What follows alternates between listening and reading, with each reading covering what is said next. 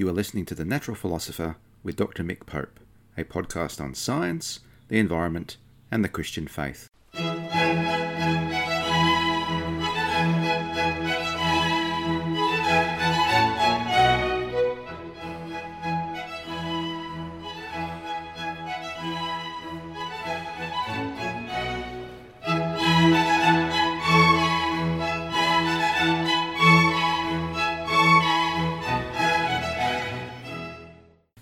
Podcast is written and produced on the lands of the Wurundjeri people of the Kulin Nation, and I pay my respects to elders past, present, and emerging of all Aboriginal and Torres Strait Islander nations, acknowledging that sovereignty has never been ceded, it always was and always will be Aboriginal land. Welcome to episode 21 of The Natural Philosopher with me, Dr. Mick Pope.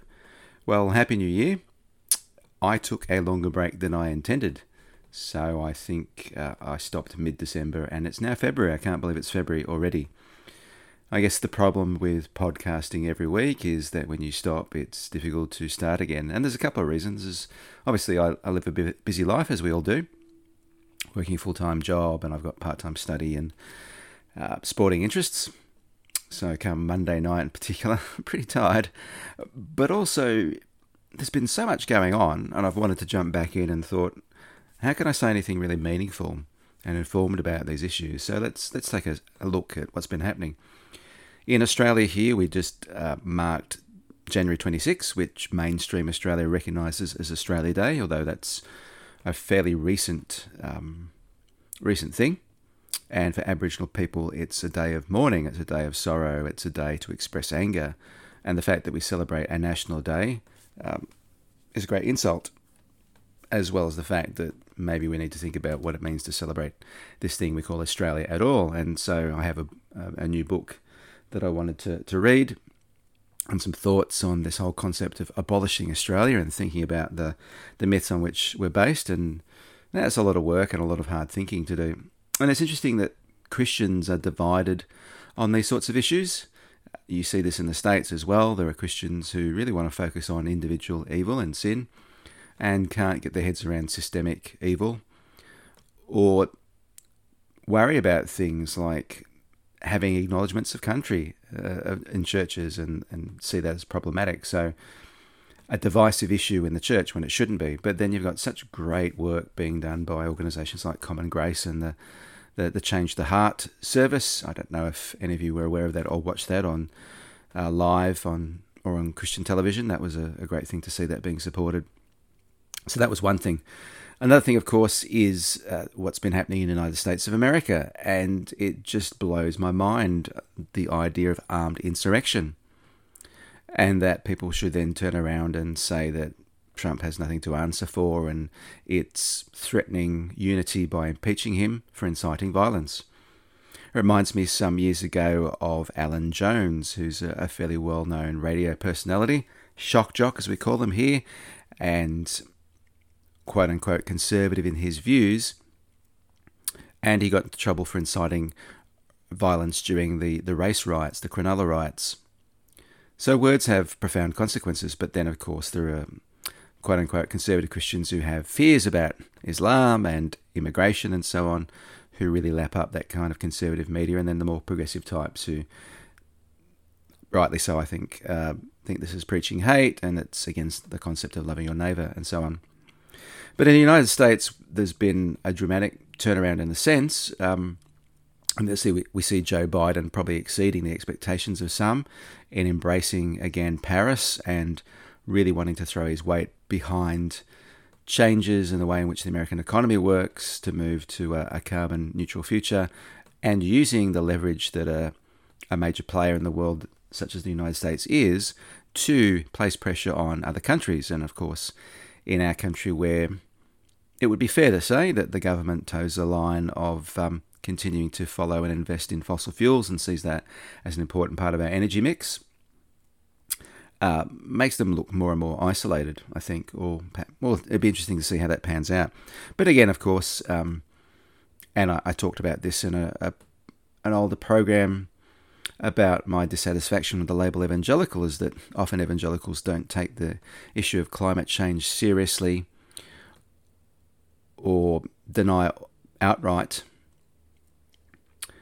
And you know, perhaps on on the more quote unquote progressive side, there might be some who, in the rush to be practical, to be pragmatic, might leave some aspects of doctrine behind. So it's like, who's doing the most good? Those that want to quote unquote hold on to the truth and protect it, or those who have a more outward focus?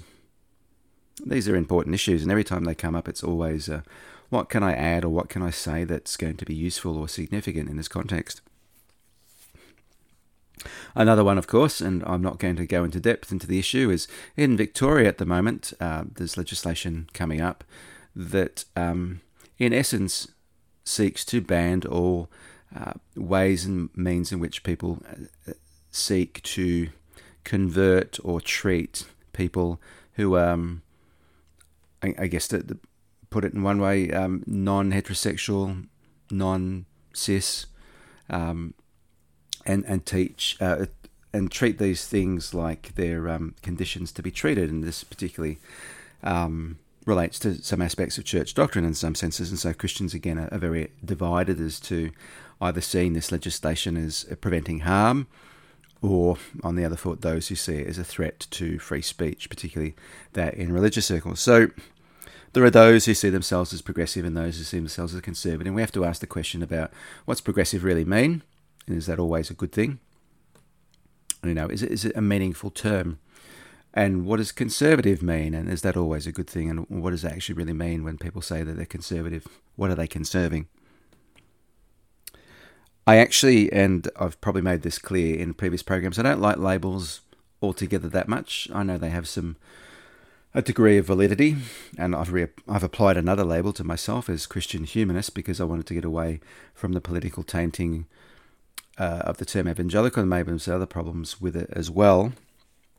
But I've not, over the past several years, not been a big fan of the label either progressive or conservative. I think you can fall into a conceit by holding either. I know what people are trying to do, I think, um, but are those labels the best labels to attach?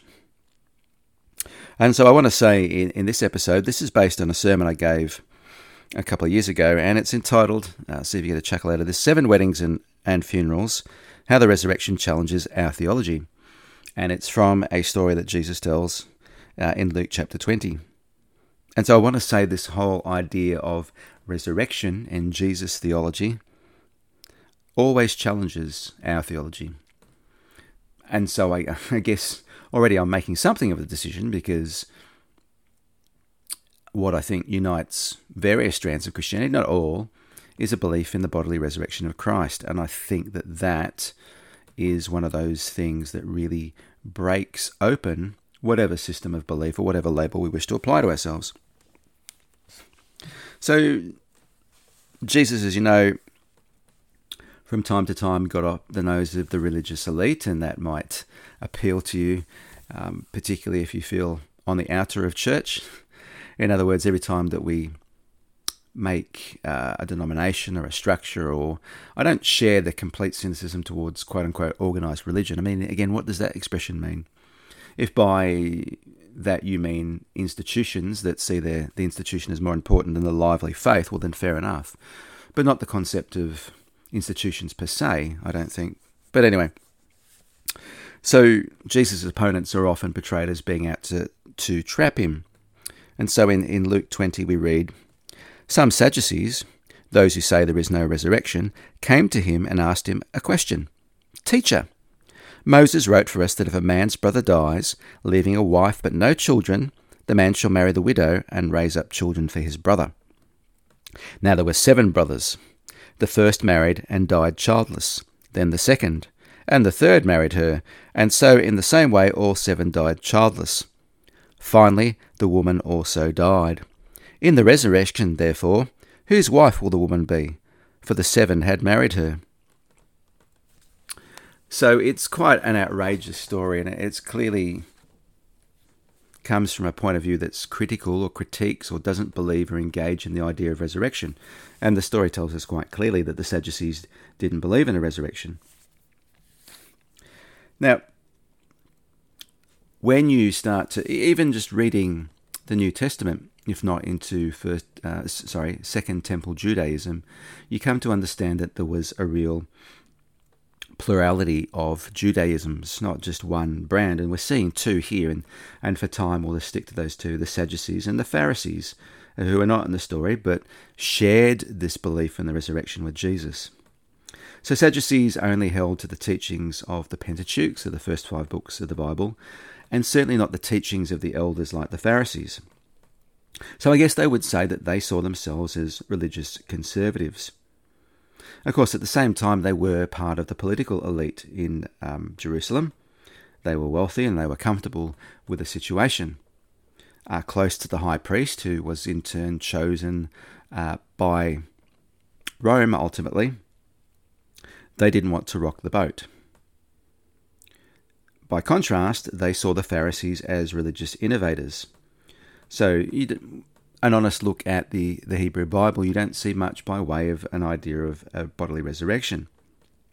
And the Pharisees also, in their desire to see Israel redeemed, believed that that would be achieved by people keeping the law perfectly. And so they were obsessed with purity laws and who was in and who was out.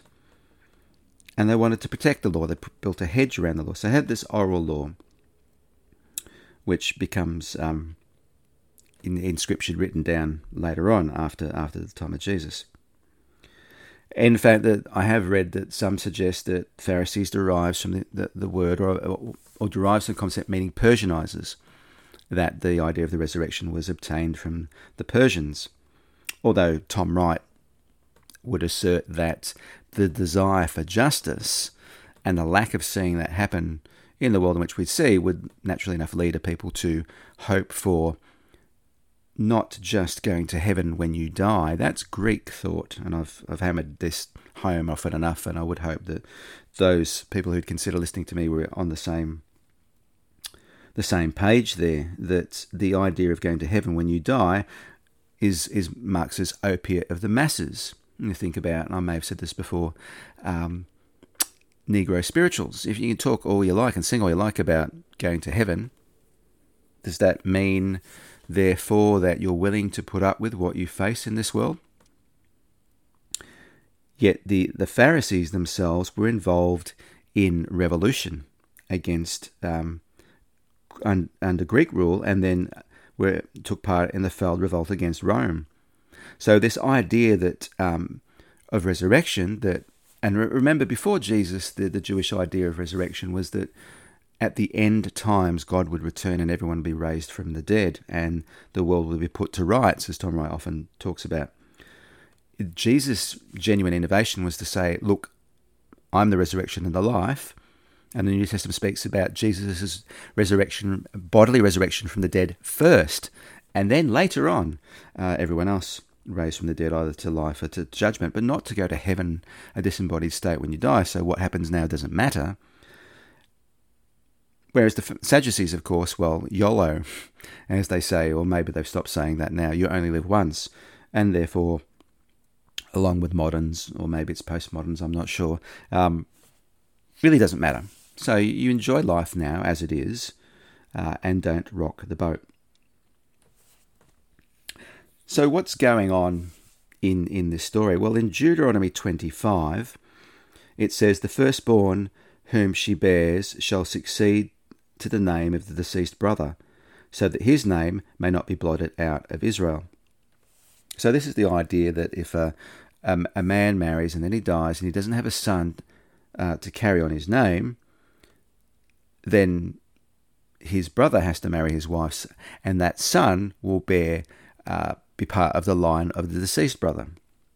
And yet we have this very bizarre uh, situation where they all die. So it's about inheritance and continuity based on patrilineal concerns. That's down the male line, and not. And it's not about so it's not about reproduction per se.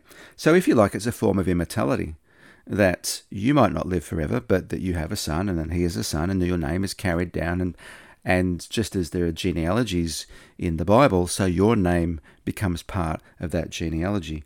And of course, it's about um, that, and it's also about economic security for descendants, a share in the land, so that um, the land would always be passed down, and you'd have uh, an economic basis. You'd be able to grow food and support your family. So your name would live on. Now, this, of course, um, stands in stark contrast to what Jesus is on about in resurrection. So hopefully you can see how there's, if you like, there's a couple of different concepts of immortality going around. So how the story kind of works, either having sons in the name of, of the first um, first man, so that he lives on and his family is supported, or what Jesus is, is talking about about the resurrection. And so we'll unpack that in the second half of the program.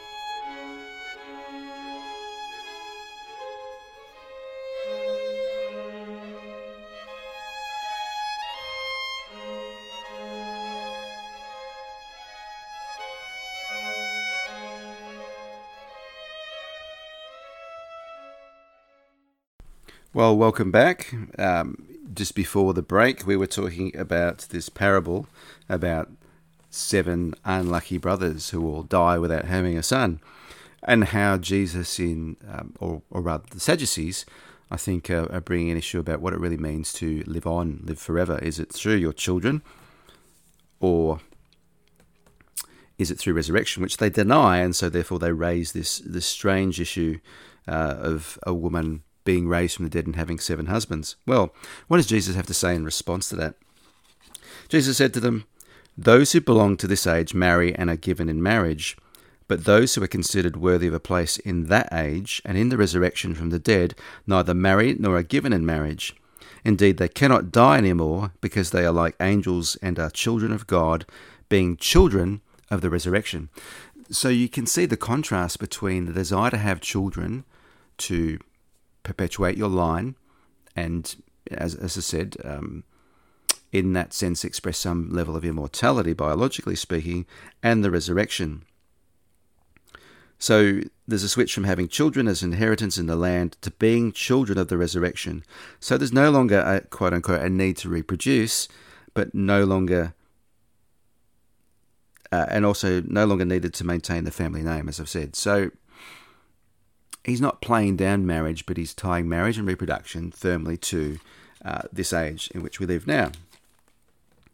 Now, like angels is a reference to a common Pharisee belief in an intermediate state, disembodied but before God it's not suggesting that the, the resurrection is like becoming an angel. So there's a, there's a recognition in this or an understanding that you have a bodily existence and then you die and then you're somehow present to God and then there's a bodily resurrection. Now, what that how that actually works and how we understand that or, or whatever else I'm going to leave for another time. And what it mean, what does it mean to be like angels? Well, it it means function, um, not substance. So in other words, you know, take a, a wooden oil torch versus a battery torch. They both give light. So when when it says we're like angels, it doesn't mean that we literally become disembodied, but in that sense of no longer needing to reproduce. If you get get my sense, just as the the oil torch and the battery torch give light, that doesn't mean that you go from being a battery torch to a, an oil torch. That's really weird. You know what I'm trying to say? We don't become literally angels, but like in a functional sense rather than a, matter of the substance. Hopefully that makes sense. So, I mean, we I could take time to, to tease that apart. Jesus does, as we see, I think, give very strong options in a culture so driven by having a family, give us genuine options for being childless, for being single. I'm seeing a, a bit in my social media feed of late. I'm not sure where this it comes from, but you know, what if uh, the church was based around friendship rather than family per se. And some people would say that Jesus really rips apart the idea of the quote unquote nuclear family. There's there's nothing in the New Testament that says well you shouldn't get married. It's just that there's a very strong and live option not to do so. And there's no denigration of children per se. It's just that it points to a future where And it's a hard future to conceive where having children, well, on the face of it, would seem that having children isn't a thing anymore. But this is not the main point of what's going on, or at least the main point I'm trying to make. And then Jesus goes on, and the fact that the dead are raised, Moses himself showed in the story about the bush, where he speaks of the Lord as the God of Abraham, the God of Isaac, and the God of Jacob. Now he is not the God of the dead, but of the living, for to him all of them are alive. Then some of the scribes answered, Teacher, you have spoken well, for they no longer dared to ask him another question. Now, this is a quote of Exodus 3 15 to 16, which is a foundation text for Israel. That is all Israel. Remember what I said earlier Sadducees, nothing beyond the first five books of the Bible, not your prophets, not the stuff that talks about resurrection, not the teaching of the elders, uh, Pharisees, all that. God also said to Moses, Thus you shall say to the Israelites, The Lord, the God of your ancestors, the God of Abraham, the God of Isaac, and the God of Jacob, has sent me to you. Now, what Jesus is drawing from the text has absolutely, utterly nothing to do with what the text was about. If you were to do that sort of thing uh, with a text in hermeneutic class, uh, so exegesis class, you'd get a very low mark indeed. And you see Paul do similar weird things. Uh, and that's just Judaism. That's just what they did. The key thing here, firstly, of course, is that it, yes, it's Jesus. He, he claims authority that others could not. And you see that all the time in, in the Synoptic Gospels. Who is this man he teaches with such authority? That sounds like something in Mark, I'm pretty sure. Um, so, throwing scripture around and coming out with radically new interpretations is not a new thing. And Jesus is claiming to be the hermeneutical principle. That is, the way in which the Hebrew scriptures are to be read, let alone the, the Greek New Testament for us, is through Jesus, through who he is, through his vocation, and ultimately through his, his death and resurrection. But it's interesting if you think about the fact that Jesus argues on this uh, out of the Pentateuch means that he's arguing on the Sadducees' terms and betting them at their own game. And what I mean by this then is that there's a principle here of arguing on the terms of others. In other words, if you want to push an issue, maybe it's climate change, maybe it's a particular take on human sexuality, and you simply turn around and say, well, we can set the Bible aside and now we understand X, you are not going to gain conservatives' assent to ideas.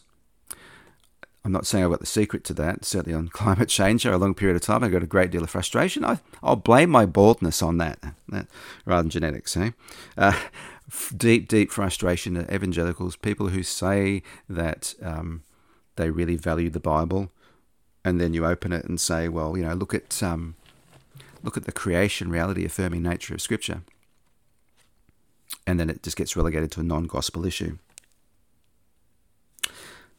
so it, it's a real um, what was the word I'm looking for? It, it, it's a real kind of red, not red flag. It's um, it's offering us a methodology to say, okay, someone has a particular view.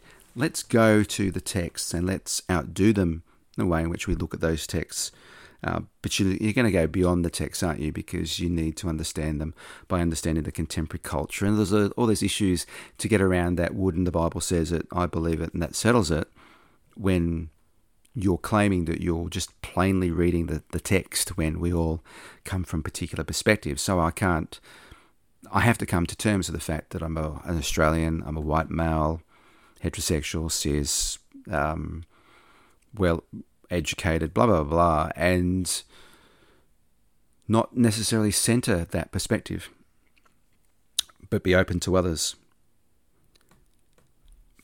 But as I'm stressing, though, it's not about abandoning scripture. So if a progressive agenda is we can set the Bible aside, well, all of it. This particular text, why? Where does it fit in the narrative? Where does it fit in, say, Tom Wright's five act play? Why is it that we can leave it behind? What's it really saying in its historical context, etc., etc. Do the hard work. You're not being faithful to the God who oversaw in however you wish to define it the the the, the Bible coming together. This is the way I, I like to try and do eco theology. So when I wrote A Climate of Hope with my friend Claire, Claire Harvey, um, Claire said to me afterwards something other about my ability to speak evangelical. Uh, and I share that heritage and hold the Bible highly, whether or not all evangelicals would call me that, what progressives would call me, blah blah blah. Doesn't matter. The point is, is that I have that particular approach, but perhaps more than some others um, on both sides of the argument, if you will. As I noted earlier, Jesus' creative theological leap would get you into trouble in, in preaching class, but it's typical of the New Testament and Second Temple Judaism. So the passage is to remind Israel of God's covenant relationship with their ancestors and therefore with them from the time of Exodus to the rule by Rome. So it's how do I fit into the story of the Bible for a, a first century um, Jewish believer? But Jesus then takes for to, uh, the, the, the whole saying to mean, for to him all of them are alive. That is, they're in the divine presence now. Uh, this is possibly an intermediate state. Um, so no Jew would have thought of them as being resurrected now, but it's a pointer towards the future.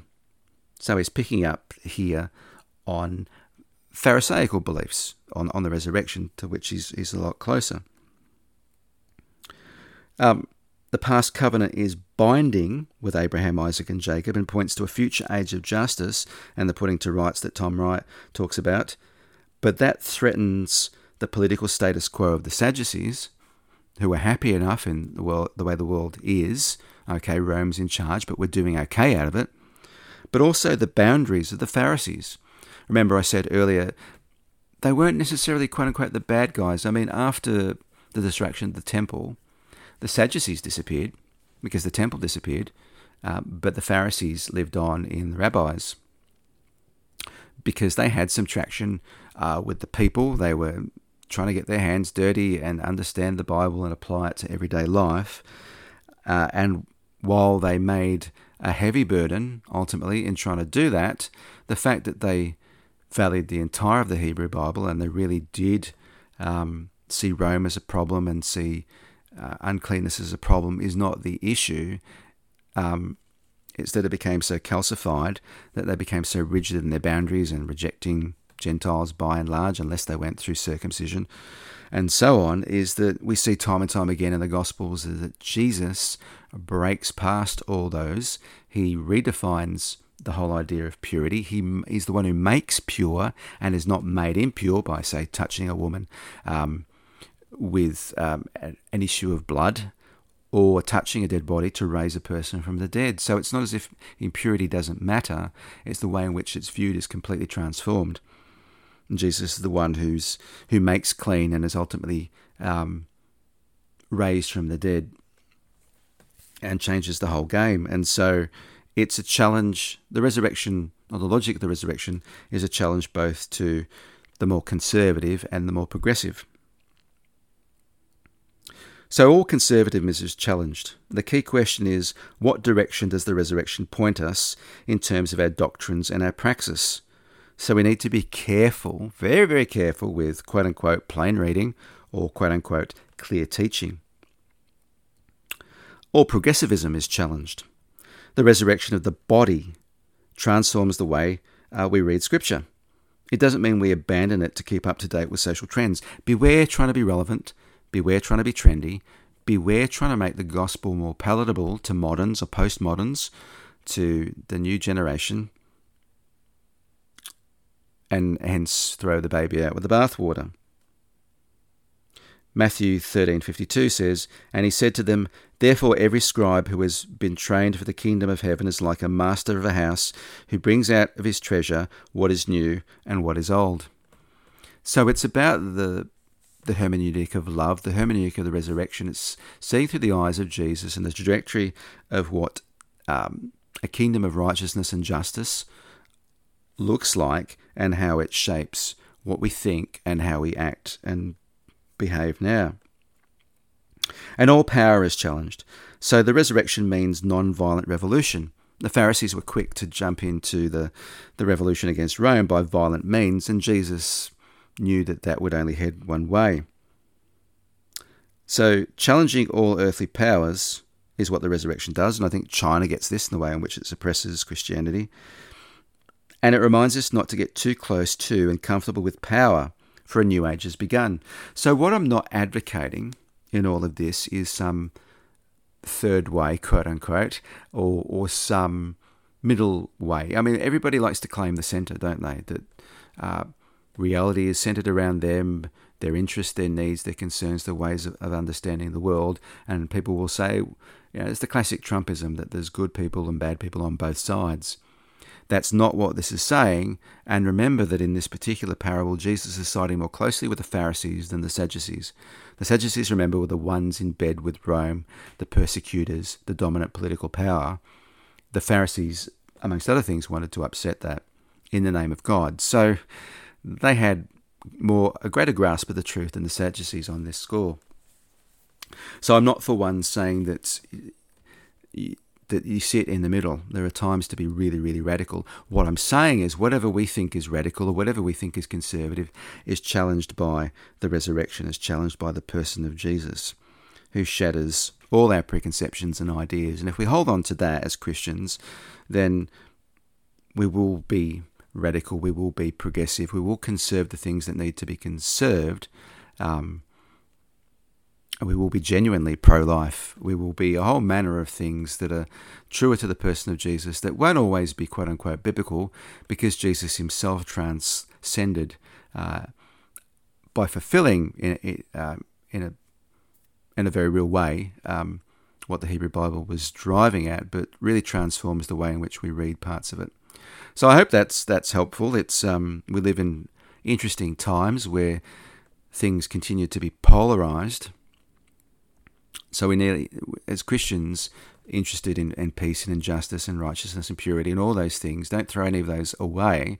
But how does Jesus understand those things? And um, that will keep us humble because I think that's that's a need of, of progressives as well as conservatives. Um, even if, um, and I should say in all of this too that I, I, my my bone of contention with the idea of progressive is it sounds somewhat pretentious, you know, like that phrase, uh, being on the wrong side of history. It's almost a meaningless phrase. What we're trying to do is, is to be Christ like in the church, and that will be far more radical than um, political conservatism often is, um, and will side with agendas and people um, that really need our attention anyway, I've waffled on long enough. Um, again, uh, it's great to be back and hope to have a bunch of guests this year and really get into some interesting books and ideas and um, just enjoy the discipline of, of speaking to you and, and, looking forward to hearing your feedback in various fora. Once more, thank you for listening and God bless. You have been listening to The Natural Philosopher. This podcast was written and produced by Mick Pope.